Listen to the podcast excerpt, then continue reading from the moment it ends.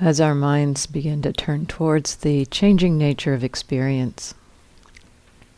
There can be times when we're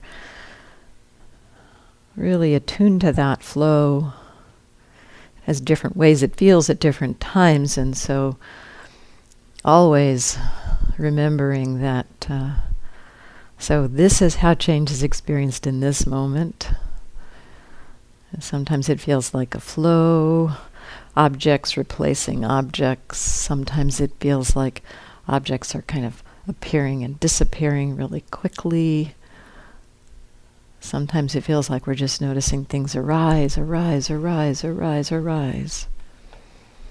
Sometimes it feels like we're noticing things ending, ending, ending, ending. Very different felt experiences in those situations, and so if you're noticing change, just notice how you are noticing change. And then sometimes what happens as we're noticing change, suddenly it's like a wrench in the works. It's like stops everything. The experience feels like it stops. And again, oh, stopping is like this.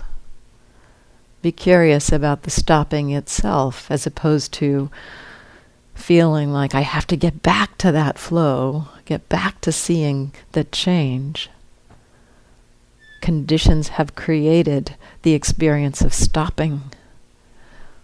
What's that? Sometimes it's a a little uh, reactivity in the mind. Other times it's the mind kind of just landing on something. Just being curious. How is the flow of experience? Or non flow, as the case may be.